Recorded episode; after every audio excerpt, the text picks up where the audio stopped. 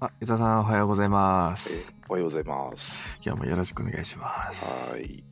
なんなんか昨日す寒くなかったですか昨日寒かったですね。ねえ、なんかはすっいごい寒くて、だから雨も降ってたんですよね、東京は。そうですね。はい、なのでかなりちょっと、この時期らしくない寒さだったんですけど、その分ですね、雨が降った分ですね、あの、花粉が少し落ちて、あの、飛ばなくなったので。今日がやばい。い。そう、今日がやばいんですよね。はい。今日がやばい雨の次の日は本当にすごいですね。そうなんですよ。でもちょっとね、あのー来週に迫ったはい。ジンフェスティバルのはい打ち合わせじゃないですけど、はい。それに、えー、それもちょっと打ち合わせがてら外に出なきゃいけないわけですからとね。いうことですね。うはん、い。どうしましょうちょっとね。いいよ もう大変ですよ。 なんかね、来週も結構雨が続くみたいですね、関東付近は。うんそうですねなのではいちょっとジンフェスティバル土曜日に、えー行われる予定なんですけども、はいえー土曜日が雨だった場合は日曜日に延期で日曜日も雨だった場合はもうこれは中止っていうことになるんですかね。多分あまり聞いたことないですけどね。ねそうでですよねしかしか、はい。基本、今までなかったと思う。うん、一応まあ土曜日が結構雨の確率高そうだなっていう雰囲気が今の週間天気予報ってことですね。あそうそうそうそうまあ1週間後なんで、ねまだ全然わかんないところもあるんですけどそうですね。うんうん。まあ、なのでまあ土曜日がもし雨だった場合はい。日曜日になりますので、はいまあ、。ちょっと予定をもし合わせてくださっている方がいらっしゃったらですねその点ちょっと柔軟に対応できる方はしていただけたらなと思っておりますそうですね。はい、ね、はい。なのでえ伊沢さん日曜日は大丈夫ですかもし雨だった場合は全多分あ特に何もなかったと思います。うん。あ、そうそうそう。だから、このラジオもちょっと、日曜の時はね、あの、9時からやってたら多分、ジンフェスティバル、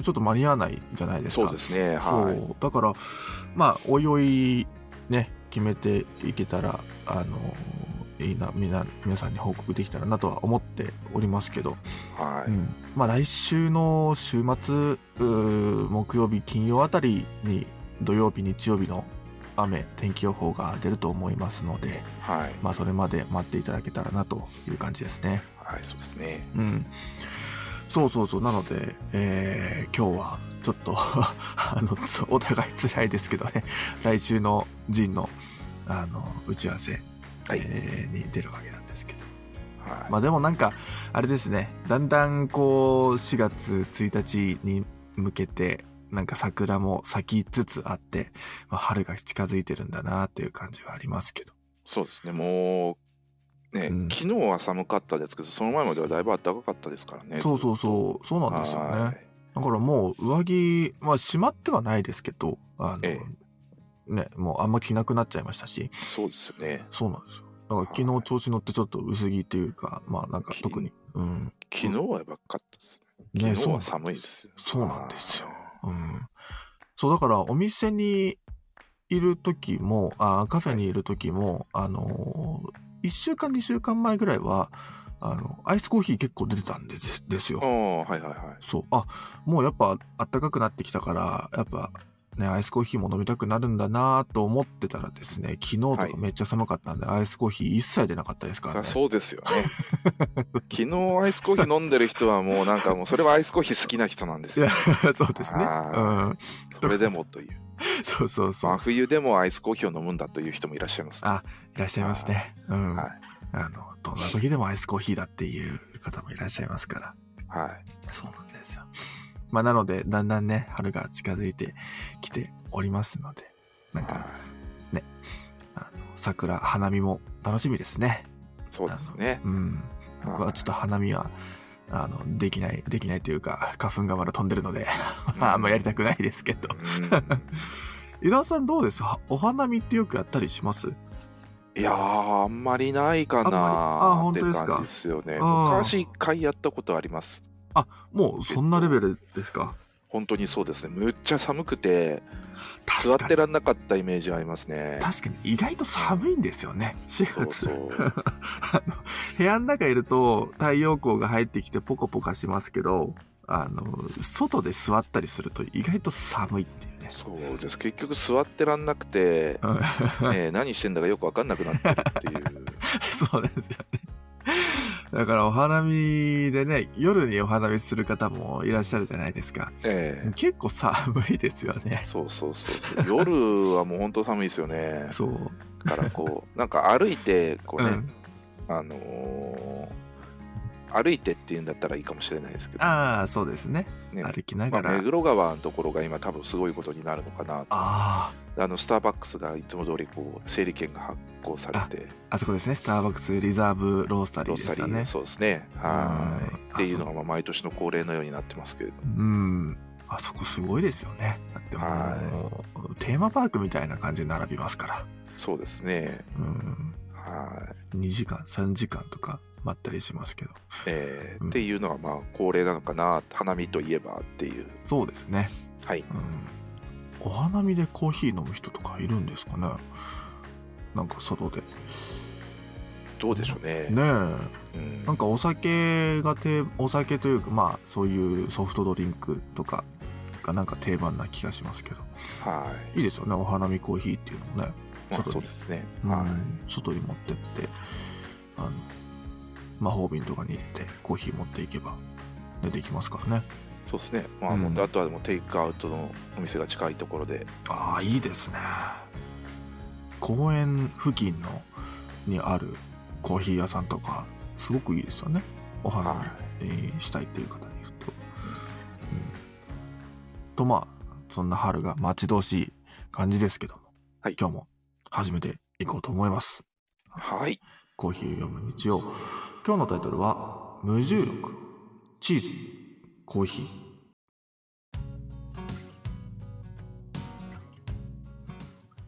伊沢さん無重力って体験したことありますかもう笑いながら聞くところがね、あれですよね。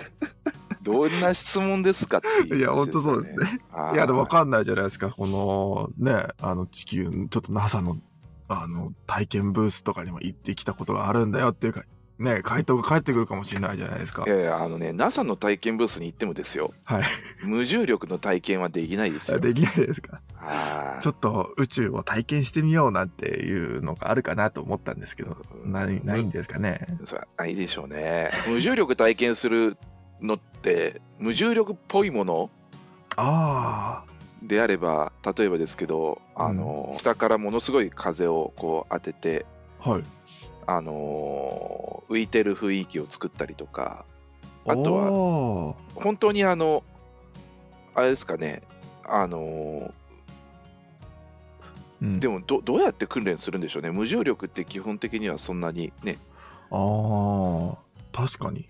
宇宙飛行士の人がうん。あの、それこそこう、ちょっと、なんでしょう。あの、車とか、でも、たまに、こう、急に、坂道とかで、あーな、なんて言えばいいな。急な坂道あの、今までずっと平坦に走っていたのに、急にちょっと、下り坂になって、落差がある時ってあるじゃないですか。はいはいはいあの時、ふわっとしませんふわっとしますねあれ、一瞬の無重力かなとも思ったりするんですけど。ああなるほど まあ、あれで訓練するかって言われたらそうではないと思うんです けど、あれのなんか繰り返しとかないんですかねその、ああでも今ちょっと AI 君に聞いてみたらですねほほほなんて便 利だ。飛行機が放射状を描くように上昇と下降を繰り返して25秒ほどの無重力を作り出すことができますっていうのお。と屋内プールえ、屋内プール世界最大の屋内プールで NASA の無重力環境訓練施設っていうのがあるらしいですねそこでいろいろこへうー重力の少ない状態を体験することができるらしいですはい、確かに水の中は浮力がね、すうんあの小さくなりますから。はい、逆に言うとそうじゃないと無理だそうです、ああ、まあそうですよね。うん、うん。え、飛行機はえーっと、なんて言いました上下、えっと、放物線を描くように上昇と下降を繰りひ繰り返すだそうです。放物線うーん。あーあー、あーあー、あーなんか、なんとなくイメージつきました。うん。そうすると、まあ、う浮くんですかね。まあ秒30秒ぐらいだそうですけどへーあそうなんですねれできる時間って言ってもはいはいはいはい。あじゃあ若干こう、なんでしょう、なんでしょうさっき言ったこの車の、あの、浮き沈みというか、ふわっとする感覚そうですね、に近い、を繰り返すっていう感じですねああ、うんなるほど。 なんか飛行機でやるってめっちゃ怖くないですか、それ。そりゃそうでしょうねねえう。んだってもう本当に落ちる落ちる上がる落ちる上がるを繰り返すわけですよね。そうですね実際これ見ると前澤さんがはいはいはい、甘田さん。うんそうあの訓練をやってたみたいであそうなんですね。はいや怖いなあ。いそうですね伊沢さん飛行機っての乗ります？乗りますよ乗乗りりまます乗りますはいあえそのなんていうの苦手じゃないですか。ああ苦手ではないですよ全然あはい普通に僕も苦手ではないんですけど、あのなんかまあ揺れることって全然あるじゃないですか。ありますねうん。で、まあもちろん安全だっていうのは分かってるんですけど、揺れるだけじゃなくて、こう、体がそれこそ一瞬浮き上がる時もあったりし,、はてて、ありますねあの瞬間だけちょっとダメなんですよね。なんかこう天候が荒れてたりしてあ、そうそうそうそう。上下にふわふわってなる時ですよね、うんはいはいもう冷や汗が止まんなくなっちゃうんですよあねーその時はジェットコースターとか乗れない人ですかあいやジェットコースターはいけるんですよわか んない、ジェットコースターはこの、はい、な見えるじゃないですかい行き先がその落ちることが前々から分かってて言ってしまえばでジもェットコースターって予定調和みたいなところがあ るそれはあれですね、うんふわっとするのが苦手なんじゃなくてふわっとしちゃった後のあ先がどうなるかわかんないのが怖いんですーねあーそれですね、あそういうことですうん、結果が分かってればということあはの目つぶって一う回ジェットコースター乗ったら、ああやばいですねいやジェットコースター乗る前からもうだってなんとなく想像つくついちゃうじゃないですかあー結局もうそれだってダメなんですねだからこうそうそうそう何かよくわかんないけどいきなり乗せられないとダメなんで すあそうそうそうそうあ。いや、それだ、みんな怖くないですか それは誰だって怖い。ああなるほどうん。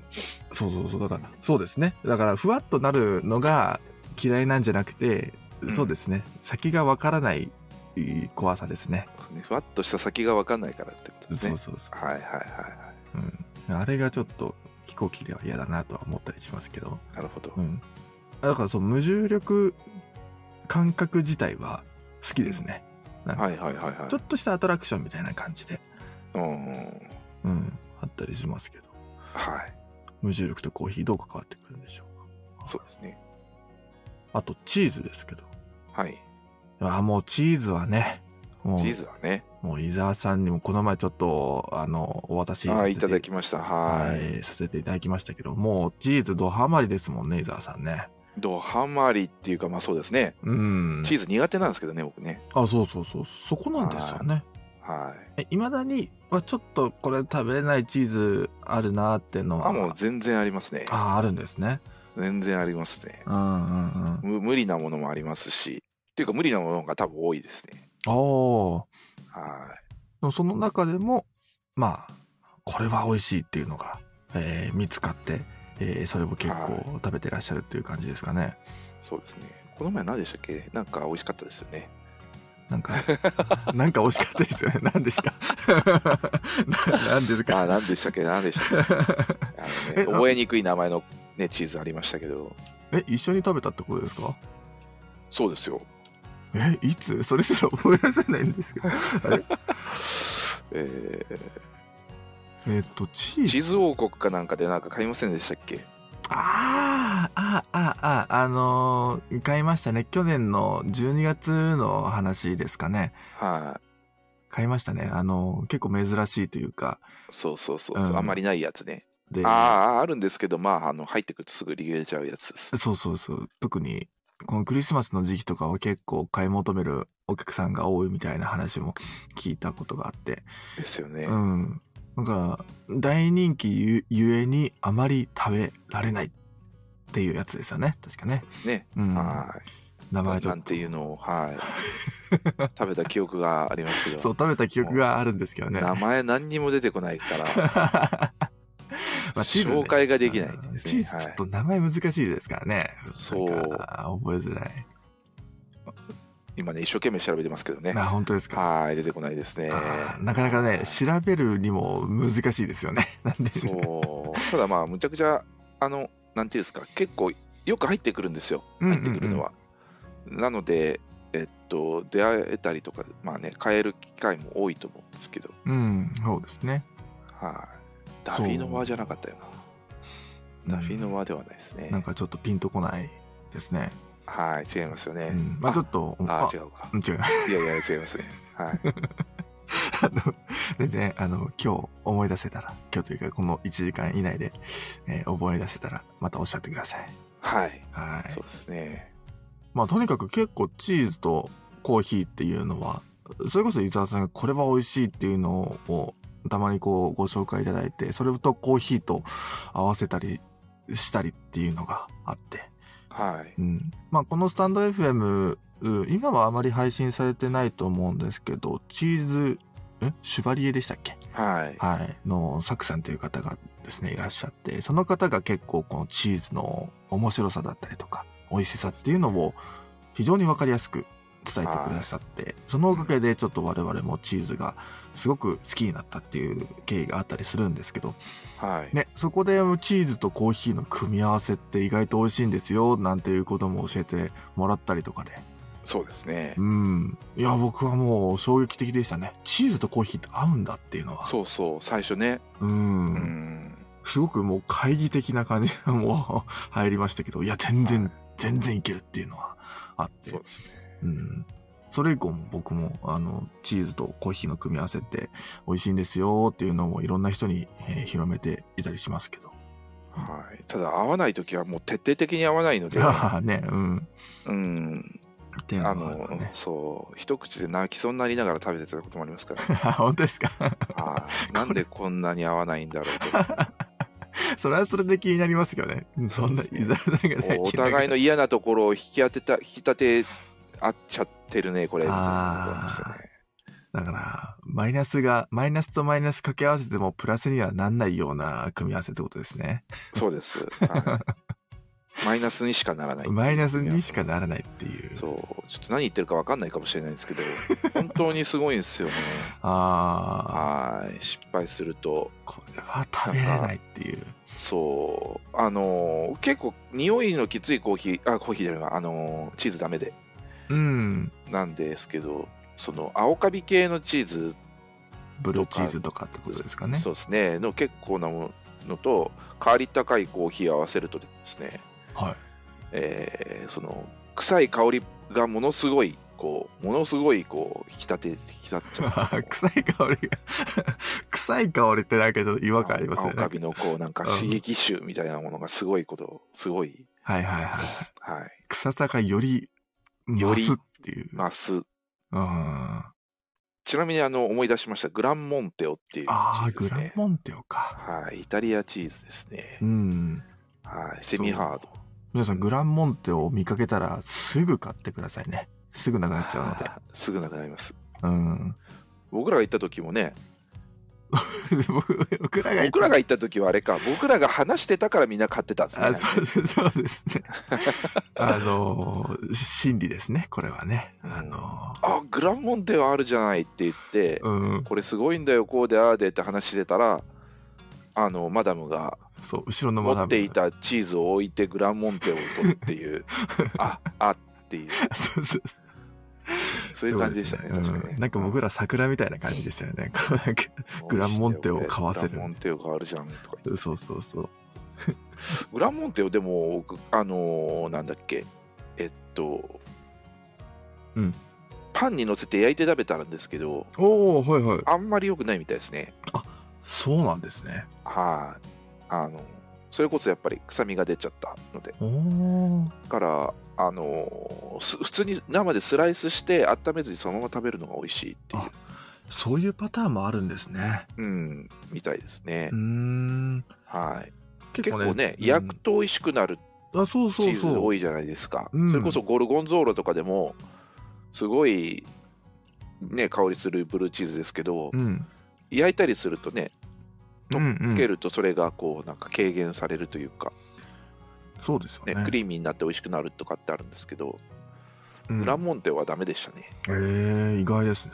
えあれですかね、だから、ピザとかによくチーズって乗せるじゃないですか。えはい。うん。で、まあ、ピザは焼くので、まあ、その分チーズも焼かれるわけですけど、うんもしかしたらそのグランモンテオは、チ、あの、ピザとは相性が良くないかもしかれもないしでれすなねいで。すね。そうそう、うんおすすめの食べ方もやっぱり生で食べるのがおすすめらしいので、えー、あ、そうなんですね。はい、そのままカットして、例えばまあサラダに入れたりとか、うんうん、うんまあ僕らはそのまま食べましたよね。そうですね。あの時は、まあ、調理、調理スペースもないので、まあ、そのまま、えー飲み物と一緒に食べたっていう感じですけど。そうですね。うん。うん、むちゃくちゃ美味しかったですけどね。美味しかったですね。本当に美味しかったですよね。うん。うんなので、おすすめですけど。で、地図王国っていうお店が、まあ、あって、うん百貨店とか入ってますね。そうあの、本当にいろんなところにお店あるんですけど、なので、うんお近くにも多分あると思うので。で、グランモンテオは出ると、ね、お店にが並並ぶ、もしくは、あのー次いつ入りますみたいな、うんうんうん。おあのーお知らせをしてもらえるので、はい。はーい。東京だと、あの、それこそ僕らが行ったのは吉祥寺でしたよね。そう、僕らが行ったのは吉祥寺ですね。で、うん立川が本店うんうんうんうん。が一番大きくて、あと渋谷、池袋、は池い。袋は2店舗もあって、あ、そうなんですね。はい、東部と西部両方に入ってるってああ、なるるほど、なる銀座、荻窪、あと二子玉川みたいなとこほろど。へですね。え。はい、は関東圏。あと千葉とか、うんうん関東圏はそんな感じみたいですね。うん。うん。は確かあの、チーズ王国、僕一回行きましたけど、ーいはいはいはい、うん、良かったですね。あの、店内も広くて、大きいですよね。うん、試食もさせてもらいましたし、あ何あ、よそりれ、はいいですね。うん、何より、やっぱ店員さんのチーズ愛がすごかったですね。 なるほど。もう、すごかったですよ。あの、僕も多少なりとも知ってたっていうところもあったんですけど、はいはいはい。あ、これってなんか聞いたことありますって言うと、あ、そうなんですか、そのバラバラバラって喋 る。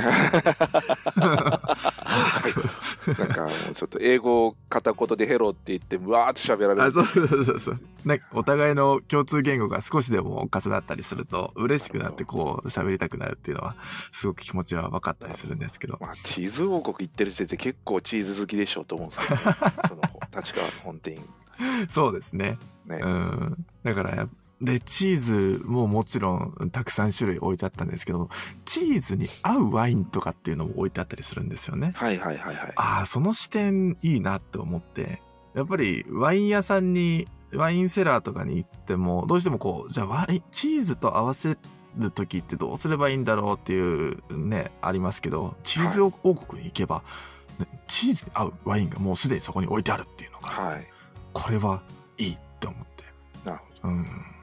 ちょっとテンション上がりましたけどね まあ、そこはコーヒーでねあ、そうそうですね。 すいません、はいコーヒーもね、はい。あの、組み合わせ的には最高ですので。そうですねうん。なんか、すぐ、あの、パッと出てきたらで全然いいんですけど、チーズとコーヒーで、こう、今まで食べてきた組み合わせで、うわ、これは最高だ、これは、この組み合わせいいなっていうのは、なんかあったりします伊沢さんの中で。えっと結構酸味の強いコーヒー朝入りの、であればチェダーチーズおー。がありますねあのチェダーチーズってあのオレンジ色のうんうんうん。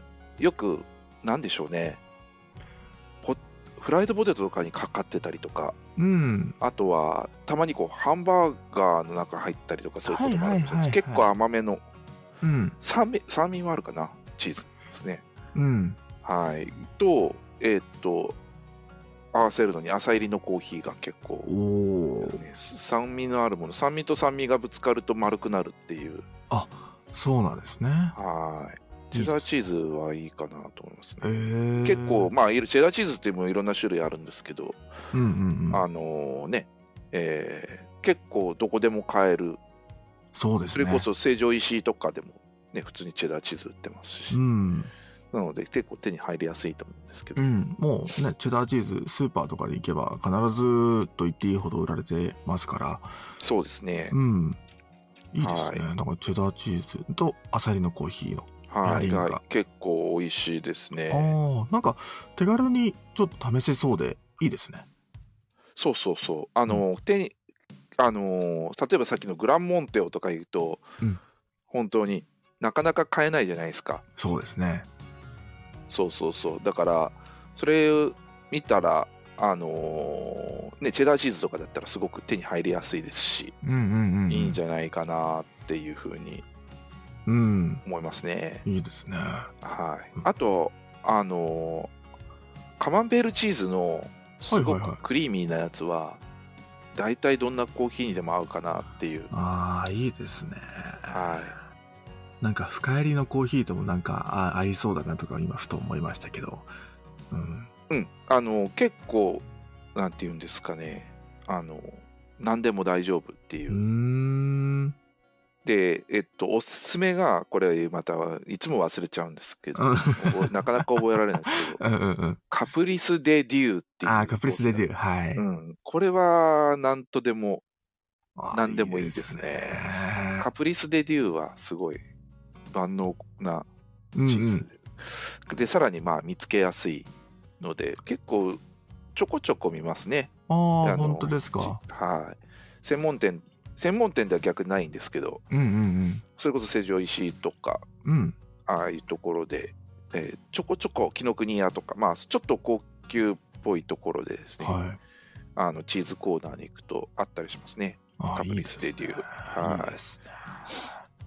なんえっか、とうんちょうどなんかこう、なんて言うんでしょうね、あれね、形が、パッケージの形が、なんか僕もちょっとカプリスデっていううーあんまり食べてないというか多分それこそサクさんのイベントとかでしか多分あの食べたことがないんですけど丸い感じのなんて言うんですか、こうラグビーボール状の、ああえっと、パッケージなんですね。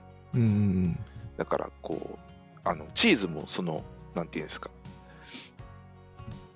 その、ま、丸いっていうか、はいはいはい、こはうい、どう表現したらいいかよくわかんないんですけどね。えーっとちょっと待ってくださいね僕もちょっと画像でちょっと見てみようかな はいはいカプリスデデューでカプリス・デ・デューですうね。んあはー出てきましたねい。うん。ああ、そうですね。パッケージは、こう、楕円形っていうんですかね。はい。うん、楕円形の形してて、まあ、チーズも、こう、まん丸ではなくて、えーラグビー、さっき、伊沢さんおっしゃったように、こう、楕円形、ラグビーボールのよそううそうな。ラグビーボールっぽい。うん。パッケで、ージソフトですね。結構、柔らかいチーズの部類に入るかなという感じですけど。で、そうですね周りが白カビなんですよね、確かこれ。白カビですね。うん。はいで、白カビもそのまま食べれるってやつでしたっけ、これ。白カビはそのまま食べられますね。うんうんうんうん。で、あのーまあ、カマンベールチーズみたいなのは、うんあのーものなんですけど、中に、えっと、あれですね、えっと、クリームがはいはいはい。入ってて、むちゃくちゃクリーミーなこうチーズになってるんですね。うんうんうん。で、クリーム系にね、コーヒーは必ず合うので、はいはいはい、いいですね。はい。だから僕も、最初、何から食べたらいいですかって一番最初にうん。あの聞いたらカプリスデデューって言われてああ、本当ですか。はいへえ。であの、まあ、大きいのもあるんですけど基本 50g ぐらいのちっちゃいやつうんうんうん。が多いのであのそうですね売ってるやつですねなので、うん、食べやすくてちっちゃいからすぐ食べちゃうみたいなうんなんかね、意外と多分味もすこ濃いというか重くない気がするんですけど、どうですそうですね、うんそうですね軽いですよどちねらかというと軽いと思うんで、なんかはい結構さっとさ食べてしまいそうななとろっとしてるんだけど口はこう食べてる感じは軽いような気がするんで、うんはいなんかいいですねなんかよくそれこそザクさんおっしゃってましたけどチーズはこう感触というかこのお菓子感覚で食べるのもいいっていうのは聞いたことがあって、はいはいはいこうはい GI 値っていうのは低いらしいんですよねだからまあ食べ過ぎは良くないですけどお菓子とかこういう、あのチョコレートとかっていうそういう甘味系よりかはチーズの方が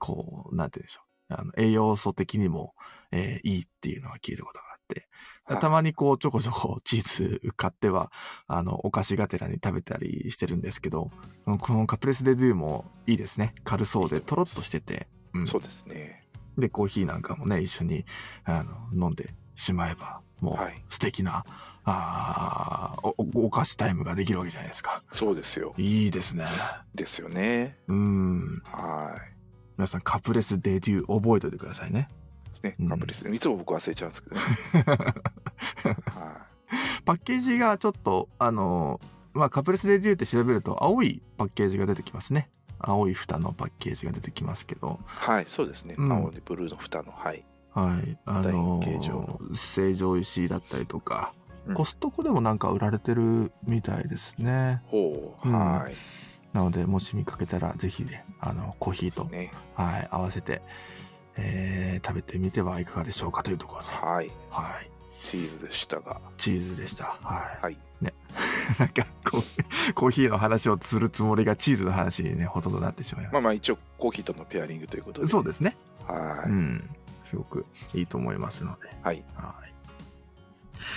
えー記事、えー読んでいこうと思いますが、えー冒頭ではあれですね、えー卒業式シーズンですね、というお話がありますけど、なんか僕も外歩いてるとこうあの袴を着た方だったりとかあの、あこれから、えーこの地に新しく住んでいく人たちなんだろうなとかなんか新しく出発する人たちなんだろうなっていうのはなんか駅とかでよく見たりしてはいてああこの時期ならではなのかなとか思ったりしてるんですけどはい、うんなんかあれですね感慨深いというかうんうん、なんか大人になるとこう卒業ってあんましないじゃないですか。 そうなんですよねうん、うだんからこの卒業卒園、うん、卒業式なかなか、なんかね節目があんまないですよねうん、そうですね。だから自分でこう節目を決めるっていうことが、うんの方が多かったりしますけど、こう、はいなんて言うんでしょう、組織における卒業ってなかなかないですよないね。ですよねうはん。なので、そういう方たちの姿見てみると、なんか昔を思い出したりしますけど。いはいうん。はい。という感じで、えー世界のコーヒーニュース、いこうと思います。はい。 This Week in Coffee 旅のチケットは、チーズとコーヒーというタイトルです。卵黄とコンデンスミルクの入ったベトナムのエッグコーヒーやシンガポールで長年親しまれているコピをはじめコーヒーは世界中のあらゆるありとあらゆる場所で様々な形で親しまれています今日紹介するのは日本からはるか彼方スカンジナビア半島北部の少数民族の間で親しまれているコーヒーカフェオストですオストがスウェーデン語でチーズえーを表すと読めばもうピンときた人もいるかもしれませんそうチーズ入りのコーヒーなんですへー遊牧民族のサーミー人の間で親しまれているこの遊伝統的なコーヒーはフィンランドのラップランドや北部地域、えーノルウェー北部ノルウェー、えースウェーデン北部、えーロシア北西部を中心に飲まれているそうカフェオストに使用されているのはフィンランドの国民的チーズであるレイパユースと直訳するとパンチーズを意味し、そのゆえんは気泡を含んだチーズの見た目がパンの断面に似ているからだそうです。噛んだ時のキュッキュッとした独特の食感やミルクの甘みを感じられるのが特徴的で、コーヒーと合わせるとコーヒー入りのチーズやケーキやティラミスのような味わいだという人も。伝統的な飲み方としてはククサと呼ばれる木製カップに煮出したコーヒーとたっぷりのレイバレイパユーストを加えるのが定番なのだとかレイパユーストは日本では手に入りにくいものの他のチーズではでも代用は可能ですので様々なチーズのフレーバーを試してみるのも面白そうです今週末は一味違ったコーヒーで一杯の小さな旅を試してみてはいかがでしょうかという、えー北欧で楽しまれているこのチーズだったりとか、まあ、いろんな地域のいろんな世界中のチーズとコーヒーの組み合わせのお話ですね。うん。なんか、あのーそうね、こんなチーズとコーヒーの組み合わせも世界中でいろんな形があるんだなっていうのはうん、うんそうですね。この、まあ、ベトナムのこのエッグコーヒーってちらっとなんか僕聞いたことがあるんですけど、はいはいはいはい。これ、これなんか想像するとすごいな、卵、卵黄が入ってるのっていうのは、そうっすよね。うん、はい。衝撃的じゃないですか。うんうんうん卵、なかなかね、うん、卵、うんってなっちゃいますけど、これが結構親しまれているうーみたいですねう。ん。なんか見た目プリンみたいになるんですよね。ああ、は雰囲気が。いはいはい。うん。そっか、コンデンスミルク、黄色とミル、うーん、白と、うーコーヒー色というか、そうそうそそう。の3層でなってるみたい酸素にな。ってるみたいな。うーん。面白いですよね。そうですよね。日本でどっか飲めるとこあんのかなありそうですけどね。ああ、まあ確かあーありそうですね。に。うん。うんや。ってそうな、うん、お店も、うん、ありそうですけど。はい。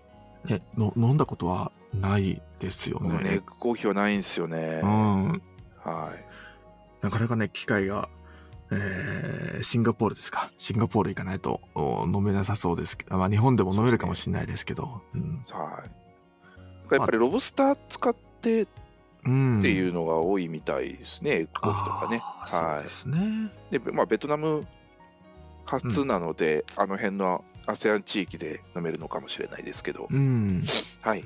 結構このアジア地域というか、こう東南アジアとかって、まあチーズとはちょっと離れてしまうかもしれないんですけど、結構あのコーヒーと甘いものをうんうんうん組み合わせるうものが多いかなって思ったんですけど、まあそれこそ練乳とかなんか入れませんそうですね。ベトナムコーヒーはもう練乳ですよね。んうんうんははい。ものすっごい甘いコーヒーですよね。いはいはいそうですよねはい。うん。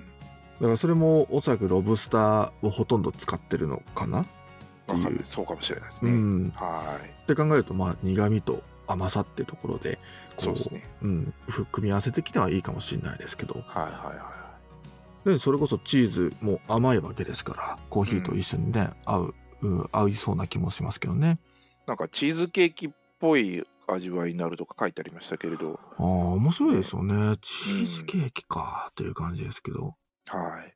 確かに、あの、それこそカプレスデデューみたいな、ちょっととろっとしたものとか、クリー、かなりクリーム状に近いチーズとコーヒーを一緒にこう、お食べたりすると、飲んだりすると、まあ、口の中で多少なりとも混ざり合うわけじゃなはいいはいではすいか。はいだから。その感覚がこう、ちょっとチーズケーキと似てるというか、そうですね。うん、うん。とろみとこう甘さとおコーヒーのい苦味がいい感じに混ざり合ってそれがまたなんか新しいこう感覚になるっていうかはい。それがなんかいいですよね。いいですね。うん、はでもこんなこう世界中で、まあ、ここでは、えー北欧ですかねい。うん北欧で、えーもうカフェオストっていうのがあるらしいですけど、はうい。ん、コーヒーとチーズの組み合わせってあるんだなとはあー改めて思いましたけど。はい。うんパンチーズうーレイレイパユーストかレイパユースト初めて聞きましたねそうですねうん。これは多分、なかなか、うんなかなか日本には入ってこないと思いますけど、ねえはちょっとねこれは聞いてみあのチーズシュバリエの作さんにちょっと聞いてみたいなとは思いますい。けど、はい。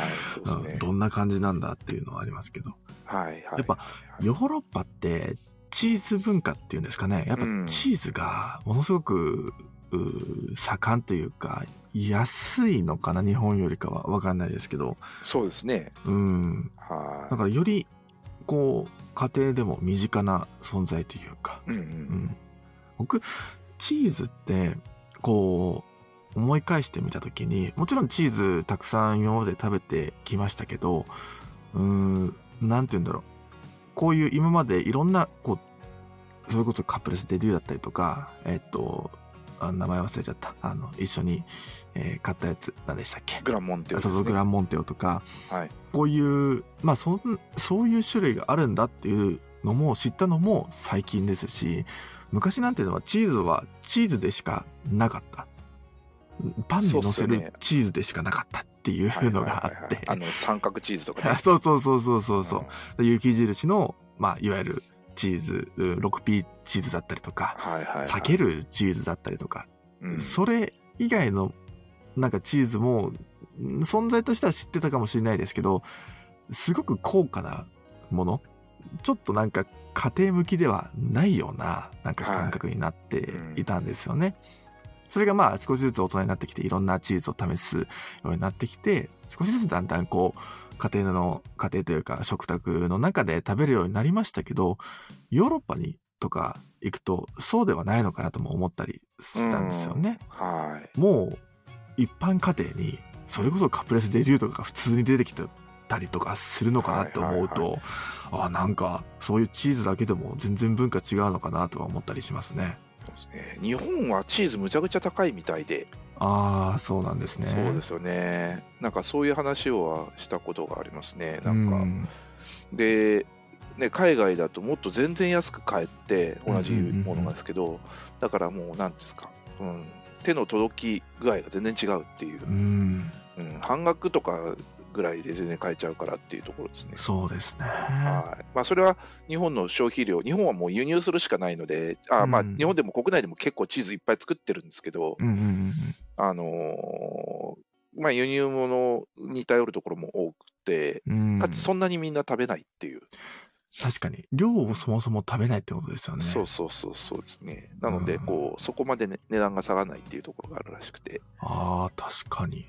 はうい。ん、やっぱらねしいですね。こういうううす裂けるチーズとかスライスチーズとかは、まあ、パンに乗せたりチーズに乗せたりっていう感じで少しは多くは食べると思うんですけど、はい。それ以外はなんか小さく刻んで、えーおつまみみたいな感じでうん。食べるっていう印象が強いので、はいはい。そう考えるともう圧倒的に量は少ないですよね。うん。うん。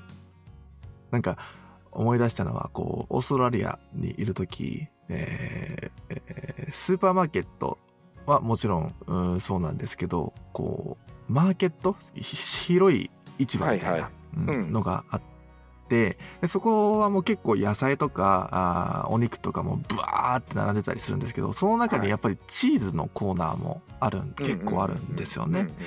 で売られ方としてはこう、えーもうチーズそのまま作ったこう丸い形のうんうんうん。大きな、はいはいはいあー6号ケーキホールケーキみたいなそのなんかお、うん大きいやつがボンって置かれててでそこからカットして、えー測っていくらとかもうすでにカットしてあるやつはえー値段が貼られてあったりとかっていう売り方がしてあって、はいでその種類が半端ないんですよね。。うんうんうんうん何十種類あるのっていう中で、で、やっぱりそこで一つ一つちょちょっと味見もできたりするんですよね。それこそチーズ王国みたいな感じで。だからそれがもうなんか当たり前のこう、マーケットの中にあったりするんで、それはそれでやっぱり楽しいなっていうのはありましたそうっね。すよね。はうんい。だからやっぱりもう全然売れる量が違うから、みんなね、消費量が違うんで、そうですね。だからまあそういうことができうるんうんうのんかな。っていうところですね。うん。はいですね。日本はあんまりね、そこまでチーズ食べる文化がないんで、うん。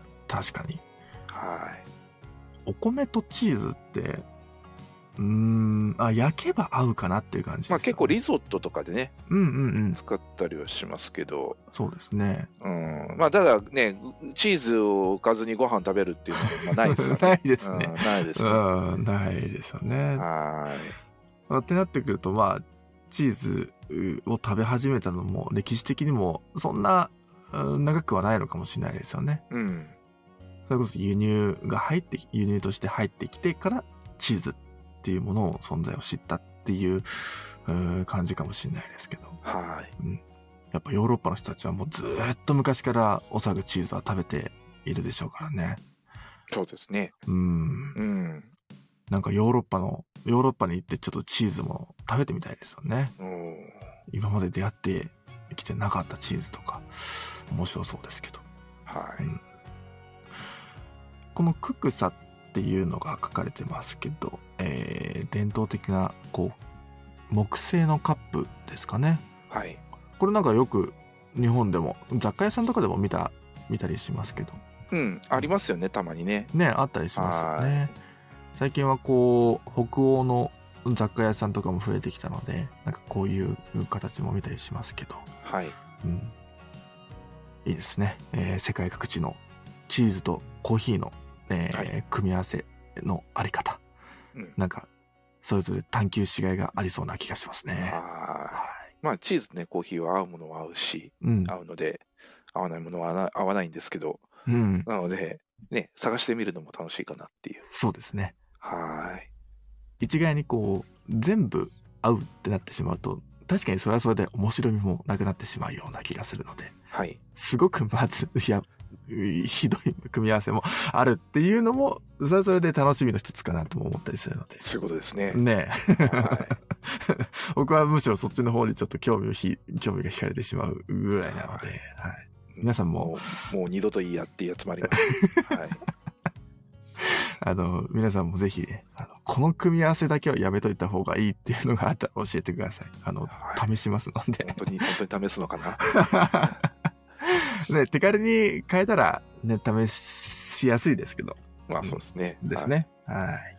普通にゴルゴンゾーラと合わせてみると言ってもあ確かに、ゴルゴンゾーラはね、結構、臭みが、うんパンチが強いですからね。そうで すねなんでここ引き立てちゃうかなっていう引き立て方すると思うんでああ、はい確かにそうですね。。はい面白いですね。こう、部分的に、この、ここだけ、この、この臭さだけなんで、より出しちゃうんだろうとかっていうのは、なんか面白いですいね。そうですね、うんはい、なんか全般的にまずいじゃなくて、うんここ、この部分がなんでこんな突出しちゃうんだろうとかっていう、はいなんか味わい方がすごく面白いなとは思いますけど。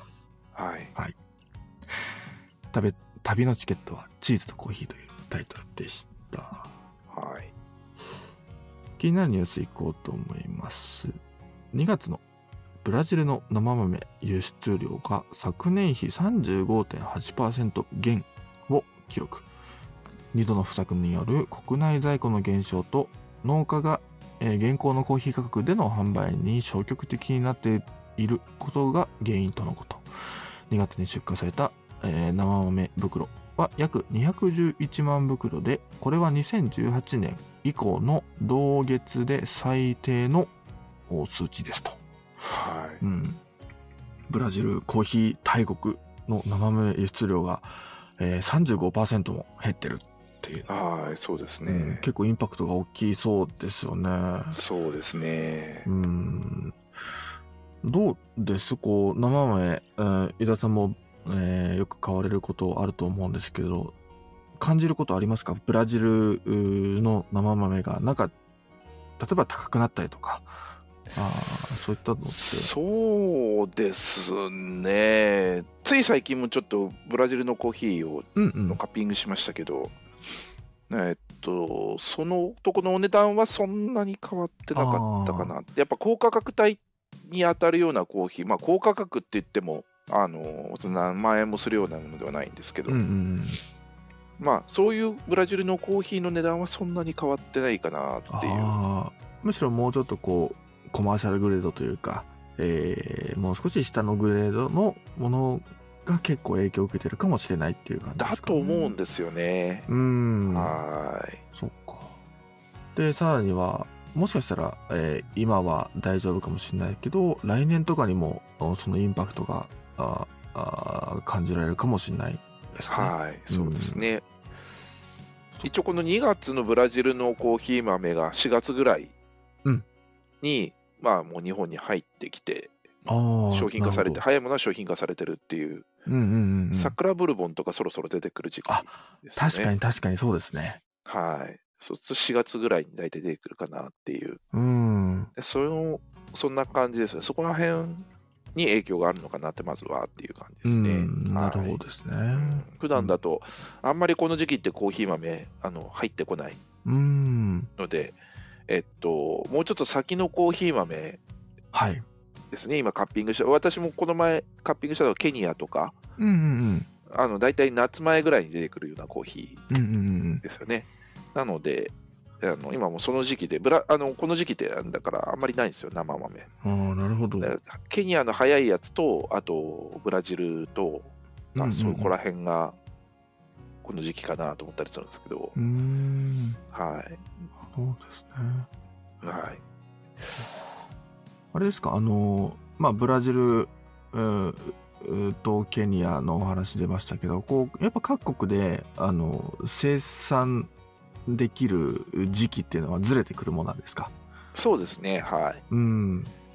あのまあその国の慣習みたいなところもあったりとまあもちろん気候はありますけど、うんうんうんはい、それで少しずつずれてうん。うんくる感じですよね。うん。うーん。はい、ちなみにそのイベントでカッピングしたのってブラジルとケニアとブラジルとかケニアとかですかねう。んうんうん。あはい、れでしたっけえっと、ロブ、ロブスターをカッピングしたんでしたっけいやロブスターはなかったです。あ、なんか、あ、はいそうかそうかそうか。ないやつですね。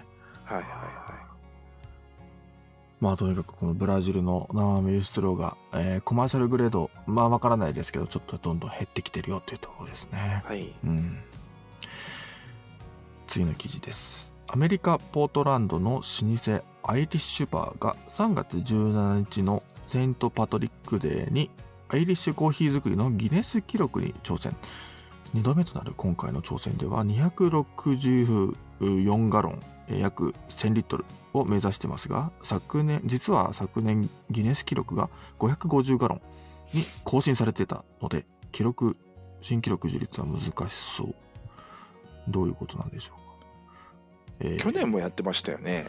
去年ああなんか、うん、やってたような気がしますねきこょれ去ね年は本当にアイスランドでやってたのかな。おーで、ね、アイリッシュコーヒー作りをなんかこうあのギネス記録更新とかやってたと思うんですけどはいはいはいややってたようなやってなかったような気がします ねうーんなんかすごいでっかいなんかコーヒーカップにすごいあーなんかほんとだ注いでうんうたん記憶があってで今年は264ガロンを目指してるそうですけど実は去年は550ガロンも作っ作っちゃってる人がいるっていうですね、はい、 うんそのアイスランドで550ガロンガロン作ってたってうんなので200ぐらいでは届きませんよっていうそうですねそういう話ですね。うんだって2倍は少なくとも作んないとねギネス記録更新できませんしということですね。うんはなんか、この話題が出た時にもう多分言ってたと思うんですけど、これ誰が飲むんですかねい。わあもうみんなで分け合って飲 んだら。いや、大変ですよ。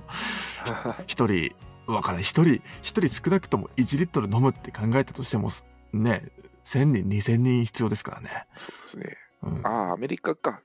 550ガロン作ったのミシガン州。あー、そうなんですね。はうんい。巨大カップ作って、はいはい。あなんか真冬だったような気がするんですけどね。あー映像見たとき。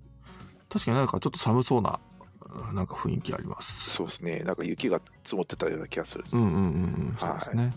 うんなので、じゃあ、まあ、200ガロンぐらい では。まだ、まだままだだでしょ。まだということですよねはい、そういうことですね。うん。アイリッシュコーヒー、伊沢さん飲んだことありますあります、あります。ああ、いいですね。はい。あれでもお酒入ってませんアイリッシュコーヒー。少しだけ入れてもらいました ね。あ、少しだけ入れてない。少しだけ。少しだはいけ。少しだけ。 あでも、少しだけだったらだ大丈夫でした。少しは大丈夫でした、ああ、ね。よかったです。はいよかったですああいいですね。次の記事です。NASA が無重力空間専用のコーヒーカップの映像を公開。流体力学のい、えー枠を結集したデザインにより、宇宙空間でもストローいらずで液体を飲むことが可能に、将来的には貨物の軽量化につながる可能性も期待されています。はこれすごくないですかい。すごいですね、本当に。あのーいわゆる無重力空間ってもう水分が玉のようになってはいはい、はい。そこら中に散ってしまうっていうのが、みたいですねあ。うん、見たことあるんですけどこのカップに入れると今ツイッターの動画見てますけど飛び散らないっていうかこのカップの中に収まってるんですよね。あれですかね、あの、何ですか、あの、水の、うんあの、表面張力で、ああ。ってことじゃないでとすか。かを使って、こうなってるんですかね。ねうん。え飲んでる姿だけ見たら、地上で飲んでるんじゃないかっていうぐらい安定してるんですよね。そうですね。だからこれ、水分であれば、ああ、確かに。何でもいいんですよね、きっとね。みあのコーヒーじゃなくてもねう。ん そうですね、そうですね。うコーヒーだから、こう、収まるっていうことはないと思うので。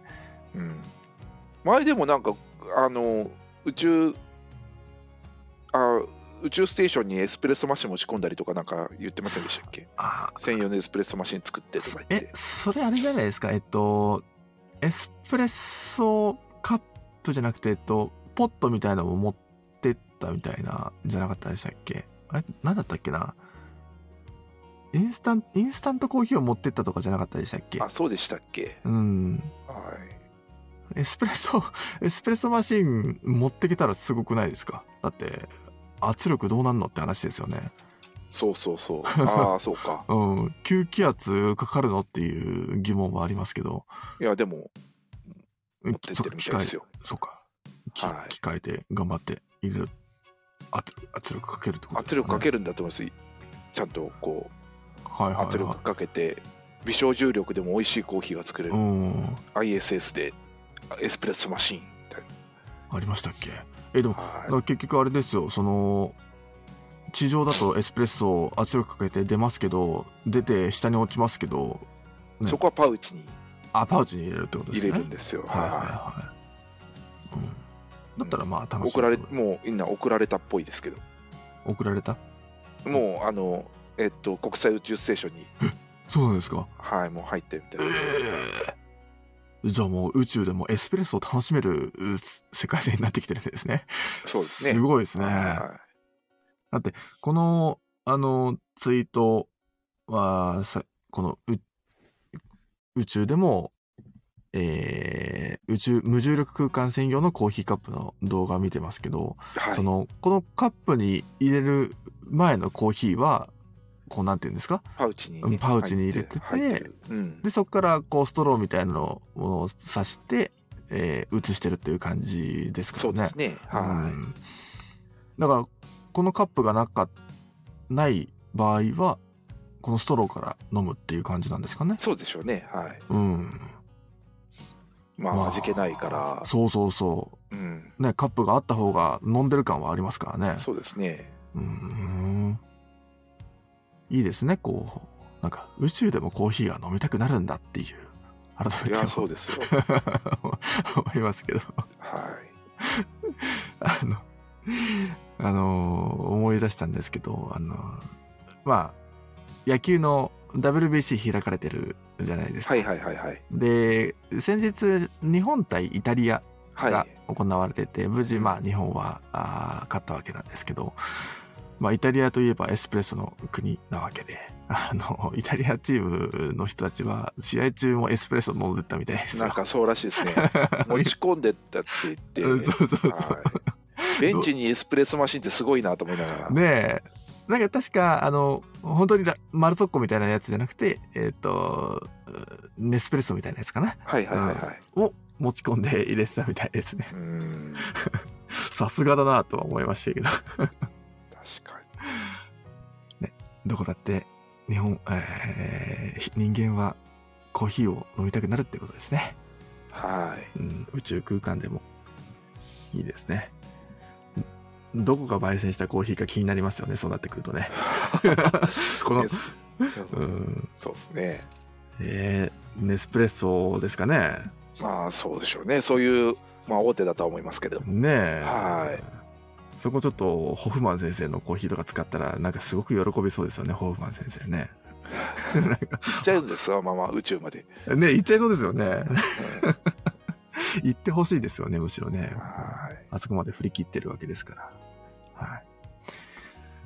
あ、という感じでちょっと1時間ぐらい、えーはい経ってしまいましたので、えー今日は、えー記事はこの辺でおしまいにしようと思いますが、はい伊。沢さん何か気になる記事とお知らせとあったりしますでしょそうですね、えっと、コスタコーヒーがあ上陸ということで、まあ、ついに総実さんが、はい、あ、うん。あのーあれですね、総実が、えっあと商社ですか権利を、はい、うん取得したらしくて、合弁会社作って、うん。どこですかね、お店。ね、まあ、東京ですよね、おそらくね。多分まだ、あの、どことかっていうのは、うん。はい、ないですけど、ついに。はい、コスタコーヒーができますよと。うん。はい。あれですよね、あの、ペットボトルとかで売られてるのって、今のところサントリーと一緒に組んでやってかたなかなとは思うんですねけど。うん。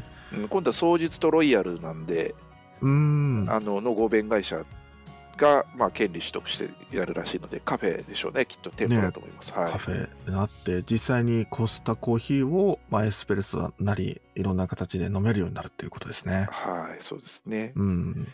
うんまああのそそんな話とうんうん。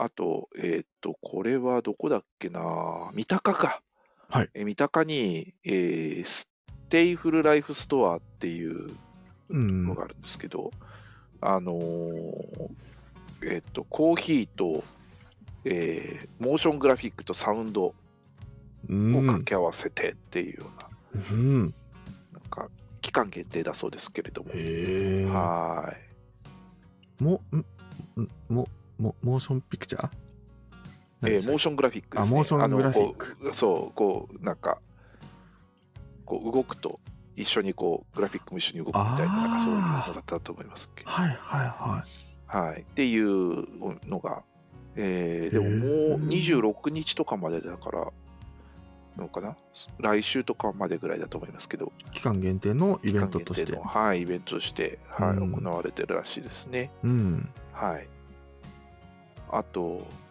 クラウドロースターっていうあのアプリがあるんですけど、はいはい。はい、あの焙煎紙と生豆をこう選んでオーダーできる、うん、うんうん。サービスですあけりどましたね。う。うんんここにあのメディアっていう欄があって、はい。そこにいろんな執筆者がこういろんなことを書いたりするんですが、はい。そこの執筆者の一人に AI が加わったという、おお面白いですね。はい、らしいですね。ええ気になりますね。あ、はい。本当だ。えっ、と、おそらくこれですよね。AI が語る未来のコーヒーサービス1。 そうですね。はあーい。それですね。これですね。うん、執筆者に AI が変わりました。とうとうと。とうとう来ましたそうねで。すね。で話題的に専門性の高い話題はあの結構間違ったことを言うので、なるほど。あなんですけど、創造性の高い話題は間違いとかないから、うんうんうん。うんその未来とかだったら言いたい放題なんで、 そうですあね。の AI さんは得意です ね。そうあなるほど。だから、AI に今後のコーヒーってどうなっていくのみたいなことを聞いていくっていうこそとうですそうね。そうそうそうそうあーそうするとまあどんだけでも語ってくれるんでは なるほどですね。ーで、えーそれを聞いたところ、まあ、今回は AI 搭載型のコーヒージョッキの可能性について語ってるってことですかね。いかねうん。はコーヒージョッキですか。まあ、ビールジョッキとは言いますけど、コーヒーの、そうでコーヒーカップの大きいバージョンですかね。はい、うんまあまあそういうことをまあ語ってくれるので、なるほねそれだったらもうね何言ったっていいはずど。ですから 何言ったっていいですね。はい AI さんは得意ですねああ、そうですねはい。ああ、いいです、なねん。かじそう事実に基づいたものだと結構間違ったことを言ったことが言ったりするのあはいなんていう話があ、ああ。確か出てにましたね僕もそっちの方が好きかもしれないです ね。うん個人的に話すとしたら、あの、事実に基づいたことは多分何も言えないような気がするので。 いいです そうね。なんか面白いなとも眺めてました、ははい、そんなもんですかね。あとは、あのーこの週末、競技会とかがあって、い。はいはいはい。あのー週末じゃないですね、金曜日くらいからかな、うんジャパンブリュワーズチャンピオンシップはじゃあのチャンピオンが決め決まりましたし、ああ、そうですね。はい。伊藤さん、その場にいらっしゃったんですかえっ今と回では。すね、私はですね、あのそ CBTJ っていう、うんあのーえっと、もう一つの競技会を同日に、同日か金、銅で開催されてた競技会があったあったんですけど、そっちの方にちょっと参加してた。ああ、なるほどですね。はい。うん。いいですね。あの、ちょこちょこツイッターの方で、えーその様子を見させてもらってましたけど、はい。すごく、うー切磋琢磨されてる様子があー伺いましたので、そうですうねん、はいいですね。い。そうですね。っそてのいううん話が、はい。はい、それは、えっと、なんか世界大会につながるうんものでしたっけ日本えでっは、と、しうん CBTJ 自体は CBTK って、あの CBT って韓国で行われてるというあー大会があって、うんうん、で、今度日本で6位までに入った方々が皆さん韓国に行かれて、うん韓国で6位までになった方と、今度また競い合うみたいうんなうんうこんとがあるらしいですね。はああ、なるほどですね。い。うんで、あと CBTJ で、えっと、1位になった、1位、3位、3位まで出るのかな ?1 位はだけかもしれないですけど、は、あの、えっと、SCAJ で、コーヒービレッジでコーヒーを入れられるらしいですね。おーああのブ、ブースが、使用権が、うんあの、商品に入ってて、なるほど。はい、ああ、いいですね。そうですね。もう今年の、なうん、ていうん今年のはい SCAJ が、もう、えー近づいてきてますね。7ヶ月、6ヶ月後ですよ。 6ヶ月後です。半年ですけども。は 確い。かもうそういう日程も決まったんじゃなかっいや、たでしもたっう日け程はですね、去年の、ああの、SCAJ 終わった時にはもう次の決まっててそっかそっかそっか、そうでしたね。うんですね。はい。ね今年もどうなるのかっていう感じですけど。はい、そうですね。はい。今年は9月の27、28、29の、えー3日間、ちょっねと。早まりましたね。そうですね。うん。はーい。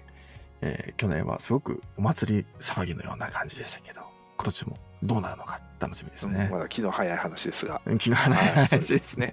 はい、そういう感じで。その前に僕らはちょっとジンフェスティバルをね、一段落。そうです出しね。てからジでンすねフェスティバル。はい、やらないとですね。はい。ぜひ皆さん、あの、来週の土曜日、もしくは、えー雨天、えー延期で日曜日はのい可能性がございますが、は来ていい。ただけたらと思います。僕そうですら二人、えー時間帯によっては伊沢さんが消える時もあるかもしれないんであするけかども、しれないですけど、はい。